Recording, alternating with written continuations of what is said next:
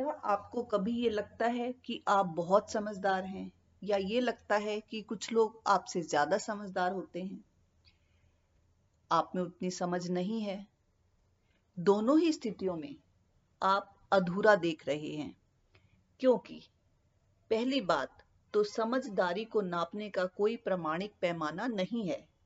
ना ही किसी भी व्यक्ति के पास किसी दूसरे की समझ को कम या ज़्यादा तय करने का अधिकार है। खुद को दूसरों से ज़्यादा समझदार या दूसरों को खुद से ज़्यादा समझदार समझने से ही समझ के अंतहीन लेन देन की शुरुआत हुई है। ये एक बेसिक कारण है संबंधों में खींचतान का मन मुटाव का। क्योंकि सभी में व्यवहार व जीवन जीने के ढंग की समझ पहले से ही मौजूद है। और किसी को भी अपनी समझ में कोई कमी तो दिखती नहीं। इसीलिए कोई समझना ही नहीं चाहता। और अगर कोई समझना ना चाहे तो आप उसे समझा नहीं सकते।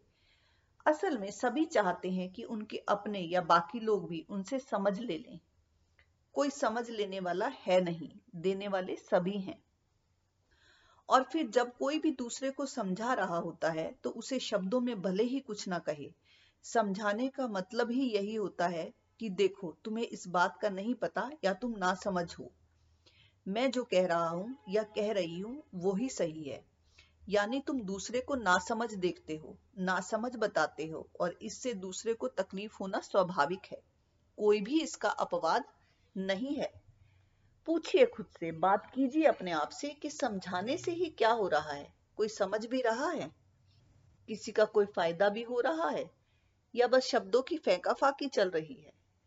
आप भी दूसरों को ज्ञान दे रहे हैं? जो दूसरा ले नहीं रहा। इस पर आपको नहीं लगता कि ज्ञान का, समझ का लेना देना संबंधों को नुकसान की दिशा में ले जा रहा है? जैसे ही आप किसी को समझाने लगते हैं या आपको कोई समझाने लगता है तो स्थिति अप्रिय हो जाती है। दोनों के मन अनमने हो जाते हैं। दोनों का भीतरी बाहरी द्वंद शुरू हो जाता है। अगर आप एक बार ज्ञान का लेना देना रोक कर देखें, रुक कर पहले खुद से बात करें, खुद स्पष्ट हो जाएँ इससे किसी का कोई नुकसान नहीं होगा, उल्टा आपका वक्त बचेगा। जो पहले लड़ने झगड़ने से खराब होता था। आपको एक नया अनुभव होगा, बेआरामी से निकलने की तरफ़ पहला कदम होगा। आप अपने साथ बात करके देखें तो सही, आप भी देख ही पाएँगे। हर व्यक्ति इन पहलुओं को देखने, समझने की योग्यता लेकर ही पैदा हुआ है।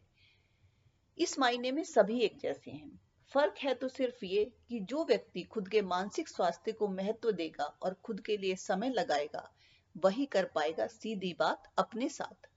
खुद को अपने हर प्रश्न का जवाब दे पाएगा, अपने हर आंतरिक और बाह्य द्वंद्वों से निकल पाएगा। पर इससे पहले इस बात को याद रखना होगा कि कुछ ऐसा है जो आपको भी पता नहीं है। तो जब आपको पता ही नहीं है तो किसी और को क्या बताएँगे? और क्या समझाएँगे? और अगर आपको पता भी है तो भी आप किसी को ऐसे ही नहीं समझा सकते। ये समझने और समझाने की घटना तभी घट सकती है, जब समझने वाला और समझ समझाने वाला दोनों ही राज़ी हों और प्रॉपर प्रोसेस भी हो, तभी ये समझना और समझाना हो सकता है। हम सभी हमेशा समझाने के लिए आतुर और व्याकुल रहते हैं, पर सभी मना करते रहते हैं या या लड़ ही पड़ते हैं कि हमें क्यों समझा रहे हैं? पहले खुद को तो देख लें। बच्चे क्योंकि उम्र में छोटे होते हैं माता पिता पर निर्भर होते हैं, सामने नहीं बोलते बोलते हैं तो डांट दिया जाता है। उनको समझाने की तो जैसे माँ बाप को आदत सी पड़ी होती है और वो आदत तो चलती ही रहती है। जब तक बच्चे किशोरावस्था में नहीं पहुँच जाते, तब वो सामने बोलने लगते हैं। असल में वो भी माँ बाप को समझाने से रोकना ही चाहते हैं। यानी वो माँ बाप को समझाना ही चाहते हैं कि हमें मत समझाओ। इस तरह दोनों का एक दूसरे को समझाना चलता ही रहता है, पर समझता कोई नहीं है।